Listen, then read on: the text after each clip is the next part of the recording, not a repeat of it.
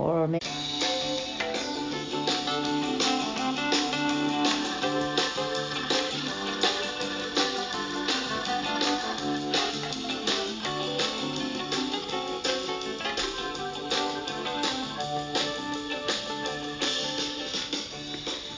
Well, bonjour and welcome to number 10 uh, podcast on women's tennis talk. And uh, today a little bit different because unfortunately Sue Thurl will not be able to join us, as unfortunately she broke her legs in two places, one leg, sorry. And uh, she will not be at the US Open this year. She was so disappointed, as I am. But uh, today, because of Sue not being able to travel to the US Open, well, I had to find a late guest, and oh boy, did I find the one. He has been one of the best uh, lead commentator and color. I have been working with him for many years, and uh, he is definitely at the top of the list of if you want to listen to commentating and lead commentator. That's him. His name is Pete Odgers, and Pete Odgers is in New York. So I'm sorry for the sound because uh, Pete is on location in New York. I am myself getting there today, still in Connecticut, but uh, it's a, a, very, very big pleasure of mine to have Pete on the show today. Pete, how are you down there? Welcome to the show. Oh, thank you. What an introduction. I, I mean, when do I need to pay you for that? I mean, that was fantastic. Well, I said, but yeah, no, I'm very well. Um, yes, out in Manhattan, and uh, yeah, just buzzing for the for the tournament to start. Yeah, and I said that I will be the one uh, buying you a few drinks for this one because that was really late notice. So I, I really surely appreciate uh, what you're doing today because you are a very busy man. Yourself and myself will work together, hopefully, on the radio and TV this year, which I'm looking forward to it. But first, let's start with what's been happening prior to uh, the US Open, which is called the US Open Series. And uh, the reason that we're doing mainly women's is because I am covering mainly women's tennis right now, and uh, my knowledge in the men's tour is not as good. So that's why, Pete. But we will talk a little bit about the guys. Don't worry. So anyway, let's start with uh, well San Jose. I mean that was the first tournament, and uh, we saw the Chinese uh, Zheng Saisai winning uh, that tournament for a first title. I mean I don't know if you, you I don't think you covered that one, uh, Pete, but how how great of a of a you know tournament for her. I mean beating seeds after seeds after seeds in the tournament, altogether five uh, seeds in the tournament from beating Collins to Anisimova to Sakkari. Sorry, that was four and four with Sabalenka in the final. What do you what do you make of that? I mean, it, it just is kind of what's happened all year, isn't it? As in, you've just had players come out from left field and, and dominate draws and come from nowhere. I mean, it's so tough as at the moment predicting who's going to win. It, it, it's almost like you're just throwing a, a dart to, towards the draw. Um, but I mean, yeah, it was just an incredible run for her, wasn't it? As in, and, and again, no one really saw it coming, but I, it, she's always been a dangerous player, full of energy, and and all that energy to the court. And, and, as you say, you know, those wins over the likes of Collins and then Anisimova and, and Sakkari, even who's, who's playing some very good tennis lately, and then beating Sabalenka in the final, you know, the fact that Sabalenka's got that experience of winning pretty big WTA tournaments, and yet she just seemed to help, help hold her nerve superbly well in that final. And so, um, yeah, it's just another left field uh, another left field winner in another WTA tournament in 2019. Yeah, it keeps on going. I mean, we have so many surprises, and that's what's fun about the tour, the depth of the tour. But you know, one good thing I was very happy to see, besides that uh,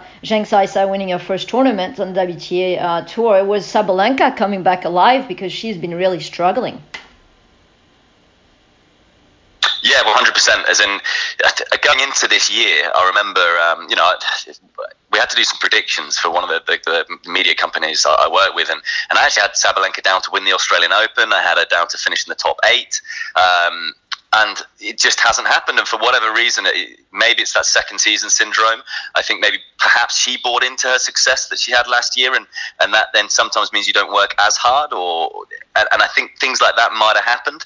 Um, and she's just got so much potential. Maybe players have started to work out how to play against her. You know, you hit hard down the middle, you take away the angles, um, and you go deep hard down the middle repeatedly. And, and you know, Anisimova exposed some of those weaknesses at the Australian Open, but she's got such a big game that you, I I always felt that surely she'll come again, and it, and it's just obviously been with the big game. You have confidence issues, so then when she starts missing, confidence starts to go.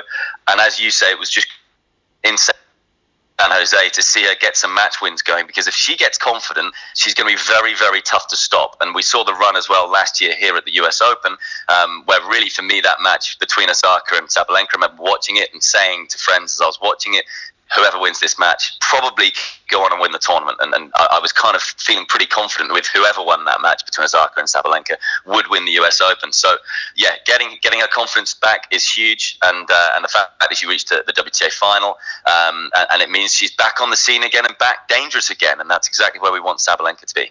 Yeah, and she started the year very well, winning Shenzhen, which, uh, you know, obviously there is still time for her to get into the top eight. I think that uh, it's not over, especially knowing that she can play very well in Asia. She's very very confident and very uh, a solid player, you know, in Asia. And you know, the fact of the matter is that she, I think, moved so fast in the ranking, and the progression last year was so big that you know, from those big steps after that, it was all little steps for her, you know, to uh, to continue a run of 2018, and uh, hopefully she's now back into her level. But uh, uh, coming along after that, you know, we had uh, another tournament that uh, came right after uh, San Jose that was in Washington, and we had uh, Jessica Pegula who won that tournament. I mean, that was a great run for her. I mean, being beating Camila. Uh, Giorgi, who is a very dangerous Italian player, as we all know, hitting uh, every ball as hard as she can and serving first and second serve pretty much the same. So it was good to uh, to see uh, the American winning this 6-2, 6-2. I mean, very good run for her. We won't stay too long on that one. I mean, the only thing I want to notice on this is really the first round Stevens, you know, losing to Peterson, Rebecca Peterson, who has been, you know, a, a threat on the tour. We've seen her playing some really good matches, including, I think, in Miami, she played against uh, Williams. Was that her who played Williams in the first round? Probably. I think it she might. Played. Um, it might have. I know. I know that she, she had a great run as well, just recently in Cincinnati as well. But I, I, was really impressed with her um, in Cincinnati. She, she pushed uh, Pliskova very hard and had a couple of good wins there. So she's certainly playing some good tennis, Peterson. I mean, it, that was a result. I, am with you when she beat Stevens. That that shocked me a bit, and I was a bit surprised. But then I've since watched her play and, and been very, very impressed with how she's moving, and, and she just seems to have be using confidence, Peterson, at the moment, and um, certainly playing better than I've ever seen her play before. Um, but yeah, Pegula, I mean, she's someone that I've always actually looked at and thought, well, I haven't understood why she isn't ranked higher because for me she's got she's got great game and and she's got you know weapons that she can hurt players with. So I, I was a little sort of surprised that she hadn't done that in the past. But uh, it was great to see her, you know, triumph in, a, in an international tournament. Yeah, and I, I thought that, you know, obviously for American tennis coming into uh, the last major of the year at the U.S. Open, it's always good to see uh, the American tennis who's been doing very well lately. And then uh, when we jump into Toronto, well, wow, what can we say about Toronto? I mean, isn't that amazing that Bianca Andreescu is able to compete so well with the little amount of tournament that she played? I think in the tournament that she entered, she won like 50% of them this year.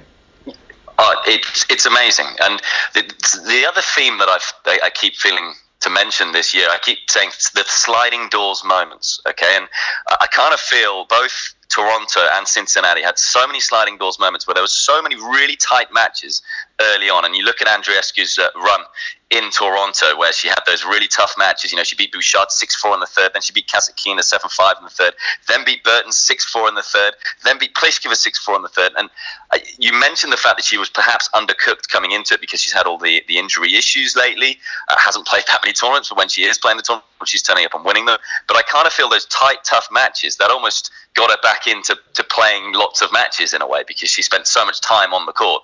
And we know she is such a fighter. She just seems to thrive in those big moments to come through. But you do look at draw and you think, you know, she could have lost first round to Bouchard, and we're not talking about her again. But she could have lost any of those matches. But she's just so good in the big moments, and that's the big thing on the tour at the moment. Is in obviously those are the players. It's it's so tight. We've got so many players playing tennis. It's so tough to call who's going to win each tournament, and the fact that she just seems to raise her game in those big moments means that she has the edge more often than not over the other players. Um, but yeah, fabulous, and it, it's so so much fun watching her play. I love the variation in her game. Her forehand's a dream, um, and and she just seems to back herself in big moments, and it, it's extraordinary to consider how young she is.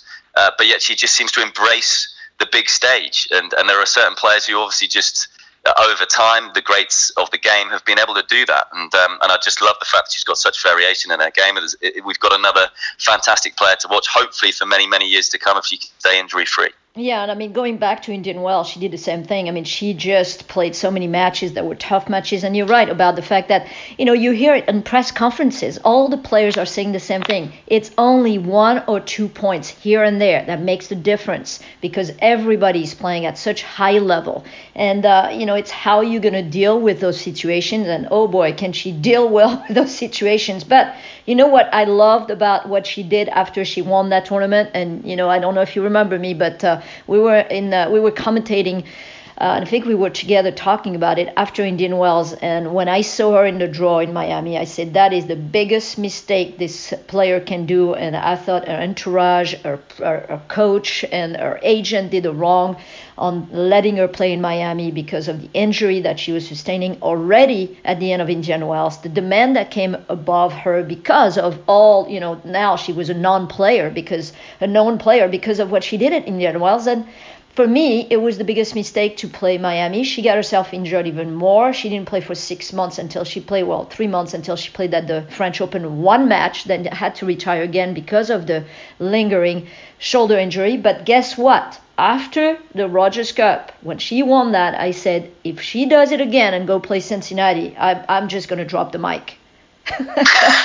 well, guess what? She didn't. She said in a you know in a in a comment that she uh, that she put on on Twitter, and she said, "Listen, my body, I have, to, I have to listen to my body." And I'm like, "Wow, excellent! Live and learn, or learn and live." I don't know which one it goes, but I mean, I thought that was great. But then going into the final and talking about the final against Serena Williams, I mean, I'm impressed with what Serena has been able to do and come back to that level and you know, beating Osaka three and four, which I called that one. You know, uh, I'm not saying that afterwards. I'm just telling you I called that one, but uh, many other people called it as well. But uh, you know, Serena Williams, the doubts are here. We know that she can win pretty much any tournament she enters, but is the is you know is the upper back going to be healed?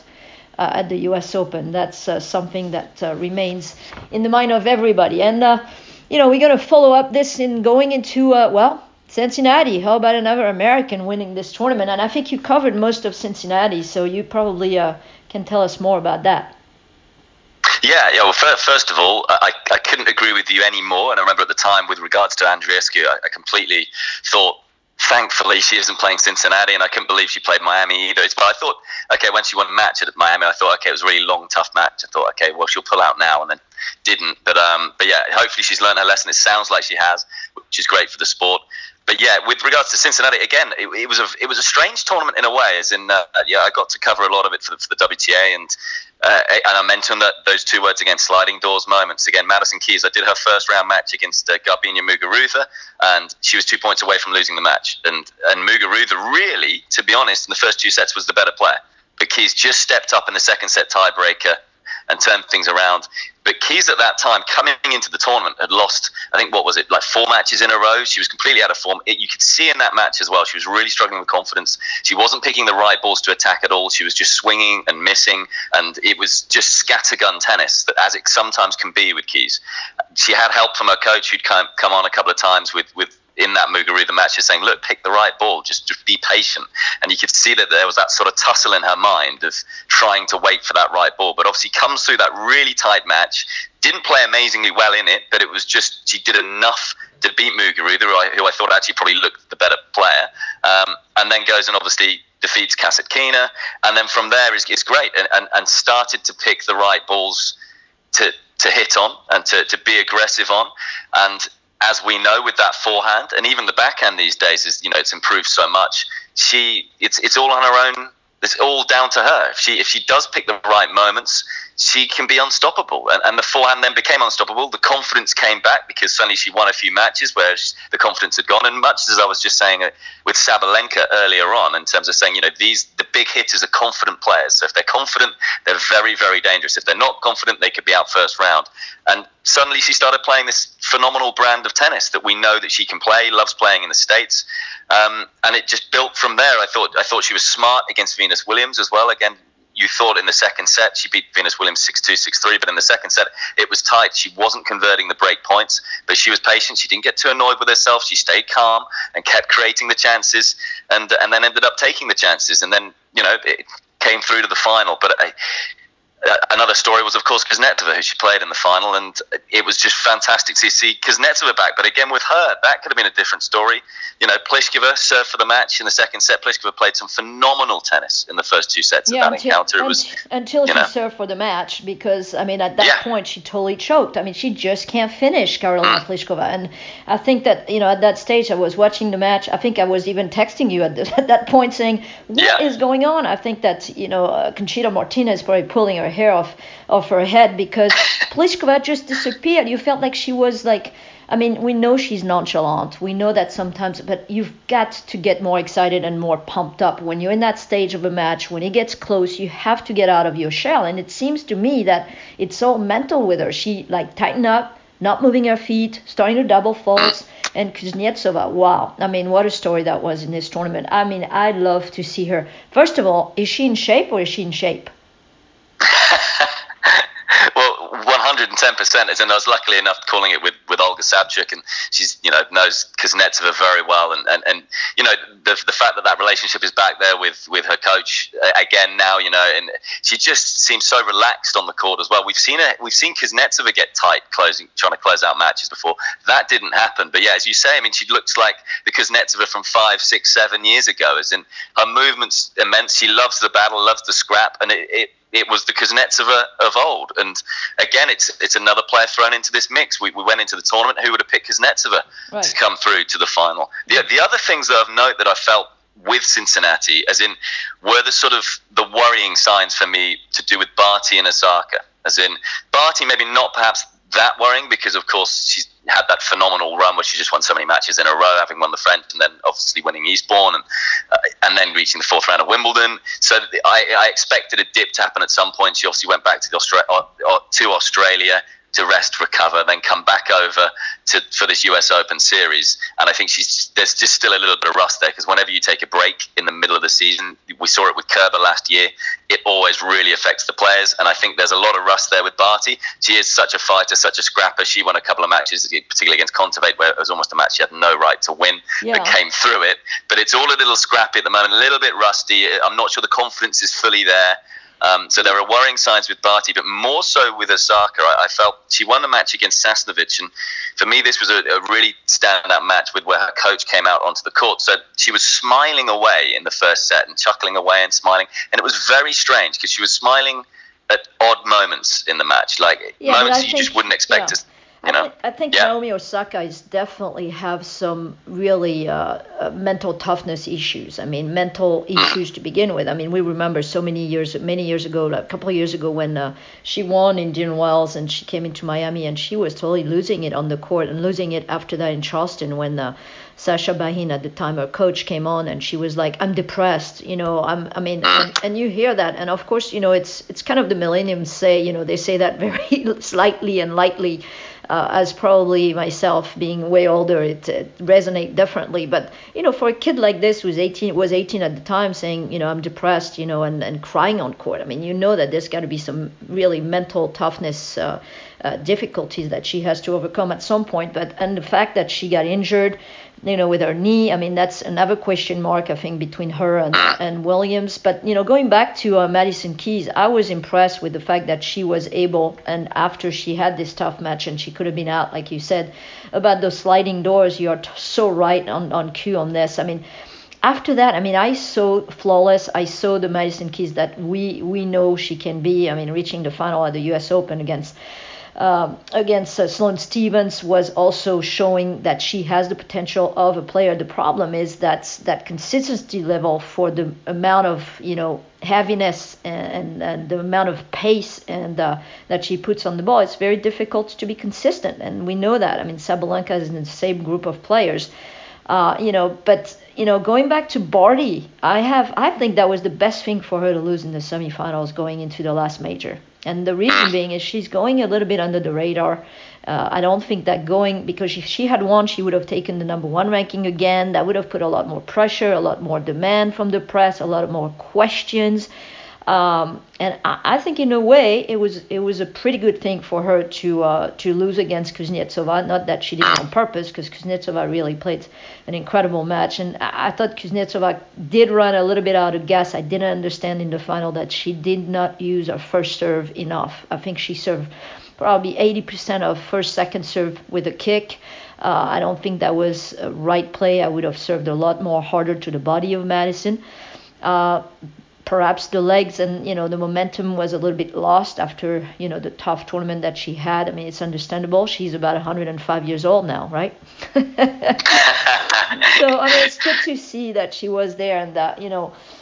Um, you know, I mean, very interesting uh, uh, matches and very interesting uh, U.S. Open series. Of course, we had another tournament that popped up right uh, this year on the calendar, the Bronx tournament, which uh, you know an accolade to Magda Linette, who beat uh, Camila Giorgi in the final. It was a two hour and 34 minute final, 5-7, 7-5, 6-4. That was a big one for Linette coming into uh, the U.S. Open, and of course for Giorgi, second time in the final, cannot win the tournament yet this year. But coming along, we are going to now talk about what's happening in front of our eyes and starting tomorrow. It's the U.S. Open, and let's look at the draw Pete, starting from uh, the upper half of the draw and uh, first round with Osaka playing against Blinkova.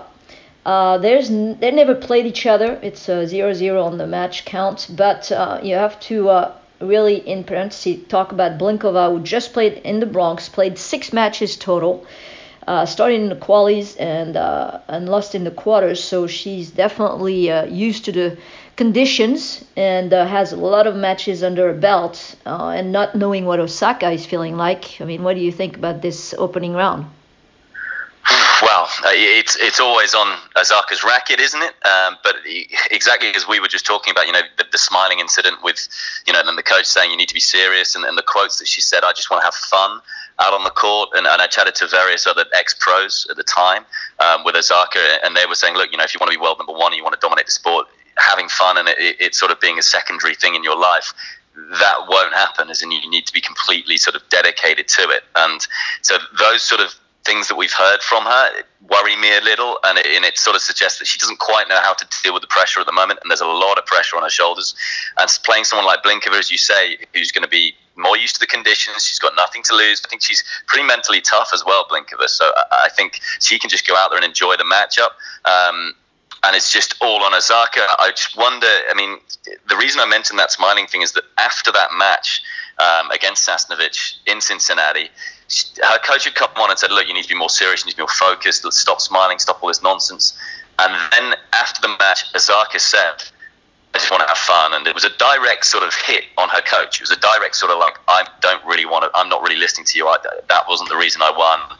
And so there's clearly, you know, in her camp, there's something a little bit uncomfortable. And if you're going into the first round and your camp's not overly comfortable, you've got all that pressure on you. You've been playing against a player like Blinkova, who you have just said has played a lot of matches recently in the Bronx, in New York, used to the temperature. It's a very dangerous, very tricky match. But having said all of that, as I you go in and start swinging, and everything goes in, and then it's fine, and she walks through the match. But um, it, it's it's a dangerous one, isn't it? And Blinkova's quite a smart player, and so I think she'll look to try and vary things and, and slice and and just try and get Osaka hitting balls that she doesn't like hitting, and try yeah. and just amp up that you know amp up the pressure. Yeah, and I think you know the one thing that Blinkova is not going to be used to is play either on Armstrong or I, am probably thinking that they're going to put that match on uh, on Ash. I would I would imagine as the number one player in the world, but. Uh, yeah, I mean you're right about everything, but you know I have to say that you know I don't I don't mind Osaka saying I want to have fun. The problem is that I don't think that the coach should have said you shouldn't have fun. You should be focused on you know the task at hand. I think that having fun is how you're going to play your best tennis and enjoying the moment and i think that's how the approach should have been by the coach instead of saying nonsense you know that's not what you need to do i mean i, I can tell you from experience i mean the first thing that Billie Jean King, uh, you know, taught me when I was uh, when I was playing, she said, "Listen, people think that they play well and they're having fun. It's the other way around. You're having fun, you're enjoying the moment, and you're playing well." So, I think that you know it's kind of semantic, semantic or whatever you call it, where uh, it's how to approach it as a as a coach and and be be aware of what the player because Osaka has mental definitely challenges when she's on the court, and one of them is she knows that she wants to be a kid out there still and she wants to have fun. So you can't really dispatch this because it's important to her, especially when she mentions it. So let's see how that goes. But then we have, if we go down to a line five and six, we have uh, Potapova who's playing against Coco Gauff, who everybody is waiting for, um, you know, in this uh, tournament, which as being on line five and six, it could be a third round encounter with Osaka, which will be incredible if uh, both Gauff and Osaka would come through. Uh, I imagine Coco will come through against Potapova. They've never played each other. And then down to Sabalenka and Azarenka. I mean, how about this? I mean, this is like an incredible first round. I mean, talk about. And they've never played each other, which is even more amazing. I mean, Sabalenka seeded nine.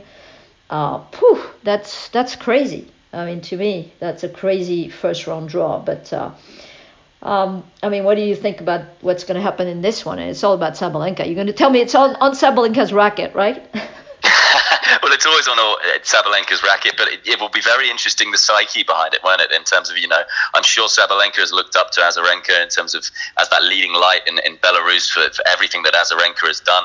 We know what we're going to get from Azarenka: fight tooth and nail for absolutely every single point. So again, it's the mentality. If uh, the Aryna Sabalenka's you know confidence isn't quite there, if she misses a few balls early on, Azarenka is not going to give anything away and, and could get into her face a bit and sort of say, look, you know, I'm the one who's experienced, I'm the one who sort of can deal with all of this. And, um, and so it's going to be absolutely fascinating to see whether there is any intimidation. It's funny saying possibly Sabalenka's intimidated because she's the most intimidating player that I think players find to play against. You know, how tall she is and how big she hits the ball. Yeah, that's for sure. That dynamic's going to be very, very interesting in terms of, you know, the, the older, more experienced Belarusian, and and, and you know there, there has to be respect there from Sabalenka towards Azarenka. Um, but it is amazing that they've never met before. But yeah, yeah absolutely mouthwatering, and, and as you say, it, it is on Sabalenka's racket, as everything is. But um, but uh, you know, Azarenka, what a counterpuncher she is, and so um, yeah. yeah. certainly I wouldn't want to be a tennis ball in that match because no, they're going to be hit hard. And then going down, we have Halep, who's going to face Nicole Gibbs. I mean, I give a little uh, shout out to Nicole, who is lucky loser and got in, and they played only once. It was Halep won in 2018, so that's uh, to be seen as an American playing against Halep first round. That's when you want to play against the the seeds in the first round, being with the crowd behind her. You know, maybe she can do something. It's going to be a tough task as. Uh, you know, we know Simona Halep, you know, loves the condition, and it's going to be drier condition this year. Thank goodness, because last year was absolutely suffocating. I mean, I'm I'm surprised we didn't have any more trouble last year when the thinking back about how hot the conditions were. And then we have Andreescu who's playing against a, a wild card, Volynets, which I don't really know from the USA. Do you do you know that player, Katie? Uh, Volynets? I'm, I'm with you. I'm completely with you. I, yeah. I, don't really know that. I think going back to the Nicole Gibbs against Halep is going to be tough for Gibbs because I think weapons, uh, the, you know, to, right. to, beat Halep, you're going to need weapons to hit through. And, and, I just think Nicole Gibbs is a, is a, is a weaker version of Halep in a way. Um, and so, and so it's going to be very difficult there. But yeah, no, I don't know much about um, Volynets. I mean, how about that for a name? Yeah. Uh, you know, playing playing tennis. I mean, she was born to play tennis, clearly with a name like Volynets. Yeah, but yeah, no, I know very little about it. But one one thing we do know is how many great American young players are coming through. There's just yeah. so many of them. Yeah. So if she's been you know been given the wild card, it, it means that she must be pretty damn good. Um, and so you know. Bianca Andreescu's got to be careful with that one because, again, as you say, the American crowd will get behind Volynets, and um, and yeah, and she's unknown. If we don't know much about her, and we cover so much tennis, as in, I can't imagine Bianca Andreescu knows that much about her, although I'm sure her team will have done their homework. Yeah, well, I'm sure they they're going to do that, like like we are going to do that if we have to cover that match. Uh, we're going to we're going to do our homework a little better. And then there's uh, Kuznetsova who's playing against Kristie Ahn from the USA. Also, Kristie Ahn's been playing some really good tennis. Very impressive young lady, uh, a wildcard from the US. So Kuznetsova has a lot of work here ahead of us of herself uh, for sure. Then we have Muguruza against Riske. Um, I mean, that's that's going to be a, an interesting match. I think that's going to be a very tough first round for Muguruza. The way that uh, Alison Riske has been playing. Um, what do you think about this one? I mean, do you see uh, do you see Muguruza coming through or or Alison? I, I think, to be honest, as I said before, with, with Muguruza in that match against Keys, there was a lot of good stuff in that match. And of course, she's now without Sam Sumyk. And I, and I think that is probably a good thing because it's a new start. She'll feel a bit fresher. I think that there's new new ideas, new uh, coming in, and, and as we've seen, you know, when she won Wimbledon, is it was without Sam Sumyk there. So I think, you know, there's a lot. I think Muguruza could be an outsider to have a run here because we know that she can do it at a slam, as yeah. in no one's talking about her. So I think you know she's someone that I, am keeping an eye on. But as you say, this is a very tough first round encounter because Alison Riske has been playing some phenomenal tennis this year. We, we all know about her run at Wimbledon, um, and, and now, you know she's now almost playing well on every surface. Okay, maybe not clay, but she's playing well on hard courts. And and again, she's another confidence player because she's a player who you know hits a very flat ball. The margins are pretty low.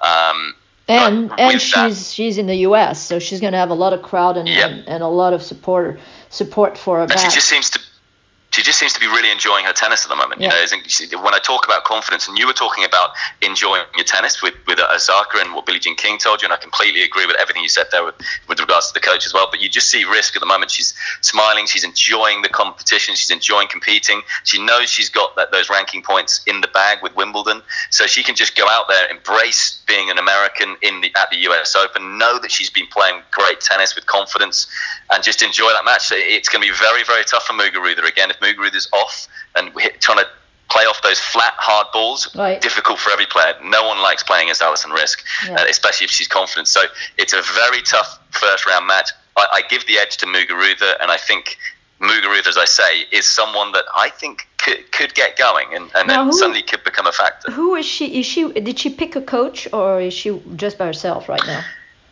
Muguruza. Yeah.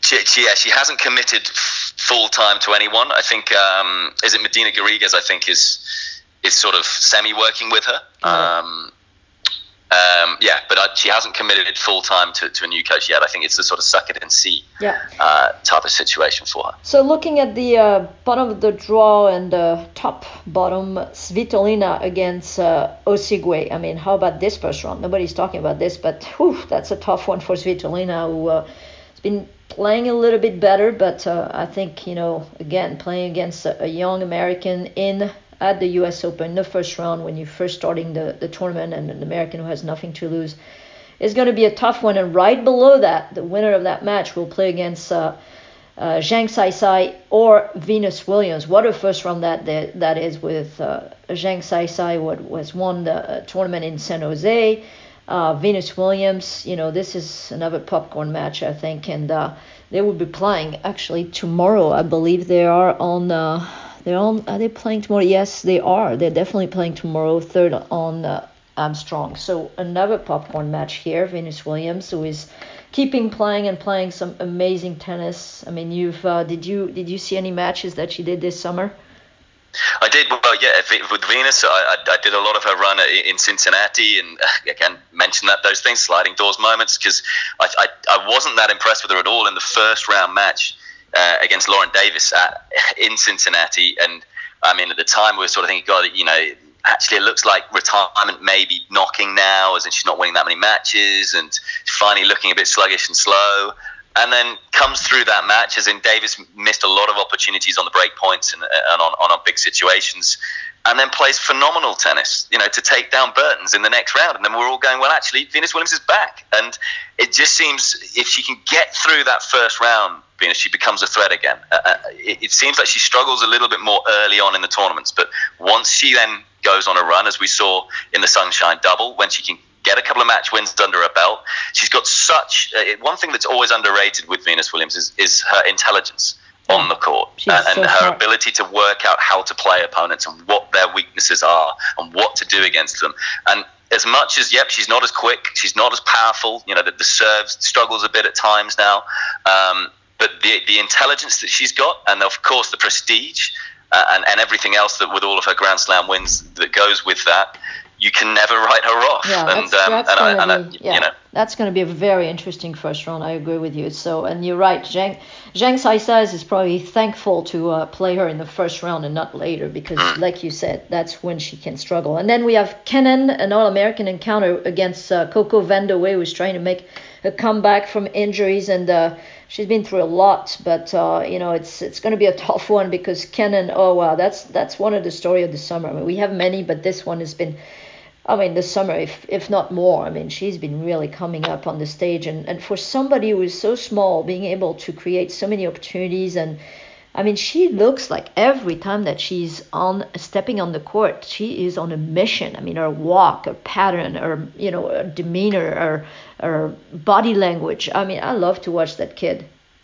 Oh, I mean, so I mean, we're going to get round to our picks for the tournament, but and I was, uh, I'm, I'm going to a big name drop here, by the way. So you know, I hope you, you've got your arms. I had breakfast this morning with Martina Navratilova, which was which was fantastic, and we were saying like it's even tougher to pick who's going to come through this draw. Like, as in more so than probably. I think the last three slams for me have been almost impossible to call. Whereas before that, we were always saying, "Oh, it's wide open," but I could give you eight players, and usually one of the eight players went on to win it, including even last year here with Osaka. I had her as an outsider because she was dangerous, but she was confident, and and I think looking at this year, it's like trying to pick players to come through. There's a we just talked about injury issues with Serena and uh, and, and, confidence issues, and then maybe a little bit of rust with Barty, and uh, yet with a player who's been the most consistent and confident and just enjoying her tennis right now is Sofia Kenin, and and it's like actually she could go really deep here. She could really have a, a fantastic run. But do you she think she, the most consistent? Do you think she can go all the way? Maybe not all the way, but I, I think we could see in the semis. Uh, you know, is it, oh. I think we could see her putting a run That's like big. that together, just yeah. because I think she's, cons- you know, she's got the belief. Yeah. She's just enjoying the fight. She we sure know what we're going to get from her match to match. She, she embraces the big moments. Um, she's very good in the tough situations. She's got that young exuberance of like nothing to lose. So I, I think you know maybe hasn't got a big enough game to perhaps go all the way. But as in, you know, when you look at the things I've just mentioned, that's going to take you a fair way. And I think for Coco Van, Vandeweghe, always dangerous. Again, it's on her own rack, as we know.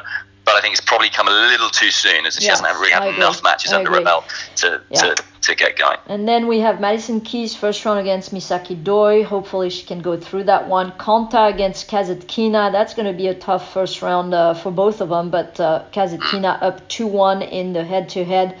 Won the last two in 2018. They haven't played this year. And then we have Garcia against Jabeur. I mean, I think that's a very, very tough draw for Garcia. Any draw for Garcia is going to be tough right now because she is in such, such low confidence and uh, they've never played each other. And then we're going to the biggest, probably biggest match of tomorrow, and that is going to be Serena Williams facing Maria Sharapova. I think the score on the head-to-head is somewhere like 19 and 2 uh, for uh, for um, Serena, which uh, you know, it, has been so difficult for Sharapova to uh, to win any matches against Serena Williams, and I think the last two times that she won was when she won the Wimbledon in 2004, I believe. So it's been quite a while. Um, but you know what? It's a first round, and if you're gonna play Serena, you better play her in the first round after she's been injured, and uh, really the unknown is there for Sharapova, who is a believer in uh, every time she steps on the court that she's gonna beat anyone it's going to be a pretty tough match, and that's tomorrow night, first on uh, Arthur Ashe Stadium at 7 p.m. Yeah, and, and I've got to say, I mean, okay, everyone looking at Sharapova, you know, all the injury issues this year, form, loss of confidence. She's talked about, you know, not having a confidence but believing that she'll get it back. And I have to say, I, I did her match against Alison Riske in Cincinnati, and um, and I was actually really impressed. That was a very high standard match, and, and I thought she, she played some excellent tennis. It was she was composed in the right moments. Um, she attacked at the right times. It, when she played Barty as well, that first set, okay, she fell away in the second set, but the first set was a very high level standard uh, of of tennis, and so I think you know she's we talked about Vandeweghe perhaps not having enough matches to get going. Sharapova, I think maybe those two matches in Cincinnati will have given her a little bit of confidence again, given her a little bit of belief. She'll know about Serena and the, the back issues. So we fingers crossed Serena will play. Um, but I think I give I give Sharapova a, a big chance. We all know her record here at the U.S. Open and, and, and how much she loves night matches and uh, and, and, just loves playing in New York. So I think um, you know she'll be really gunning for it, and I think she's a little bit fitter than Serena at the moment uh, in terms of you know I, I, think there weren't any signs of the injuries that she's had throughout the years in Cincinnati, um, and so yeah, it's just it's mouthwatering, isn't it? And you mentioned the head-to-head, of course. Serena then is is the stronger favourite, but I kind of think we're in a different realm right now, and, and I think Sharapova sees this as a as a phenomenal opportunity yeah. to, to get to get a match win over over Serena Williams. And, and, as you say, every time she steps on the court, she, she plays with belief. But I think there'll be even more belief here that she thinks, right, I can I can really make a mark here. So um, yeah, mouth watering. If it happens, fingers crossed that Serena Williams is fit then it should be an absolute blockbuster. Yeah, and now going all the way almost to the bottom of the of the uh, second half, the bottom draw is. Uh, a tough first round now looking at what happened last week with Giorgi uh, reaching the final in uh, Bronx in the Bronx because she will face uh, Maria Sakkari who has been in uh, great form. But we know about Giorgi you know it's uh, all or nothing. And uh, I think you know obviously she has been more consistent you know reaching two finals this year uh, in tournaments. One was uh, in Washington, losing to Pegula, and then uh, last week against Magda Linette. So that's going to be an interesting match as well. And then second uh, seed, number two player in the world, we have uh, Ashleigh Barty against uh, Zarina Diyas. That would be played also tomorrow, first on on Arthur Ashe. So um, you know, looking ahead, I'm gonna ask you and put you on the line now. Did Martina come up with a pick at all? But uh, you're gonna have to you're gonna have to come up with one. And uh, did did she tell you? Did she give a pick for the tournament? She didn't. I mean, she, she said the same. We, we both fully agreed that you may as well throw a dart, or, you know, a dart at the draw, and whoever it sticks on that, she pick. Pretty That's much, smart. as in um, very smart. Yeah, yeah. So I mean, but I'm gonna still gonna ask you for a pick. So good luck. yeah, right. I mean, uh, yeah, I mean, you can uh, you're gonna make me. You just look stupid no matter what here, don't you? I mean, no matter what you say, uh, you can look completely stupid. So okay, I'm gonna go a little bit uh, left field. No one's talking about her. Let's go with Kvitova because no one's talking about her. I think that helps her. She likes going under the radar. Of course, has fitness issues lately. Um, and so that is a big question mark. But if she can just get through her first couple of matches, then she can build some momentum and then perhaps, you know, get going and and and go all the way. And wouldn't that wouldn't she be a fabulous winner with everything that she's been through and um, and with all the tournament wins that she's had on the WTA circuit over the last couple of years? I, I really feel she deserves a, a, third Grand Slam. So maybe there's a little bit of that pick from from my heart, more so from my head. But there we go. Well, that's uh, that's uh, really going on the line. I mean, on the limb for you, I think, because uh, I, I was never even thinking about uh, Petra going all the way. And uh, I'm gonna give my pick for uh, Ashleigh Barty uh, to win this tournament. I'm going uh, back with Ashleigh. Uh, I did actually did pick Ashleigh to win the French Open, and uh, that came through. Wow. So, yep, that was. Uh, you know, I'm going to was... change my pick actually. Can I change oh, my pick? Come on. Go ahead. All right, I'll give you I, a I'm second going to change chance. my pick. Uh, okay.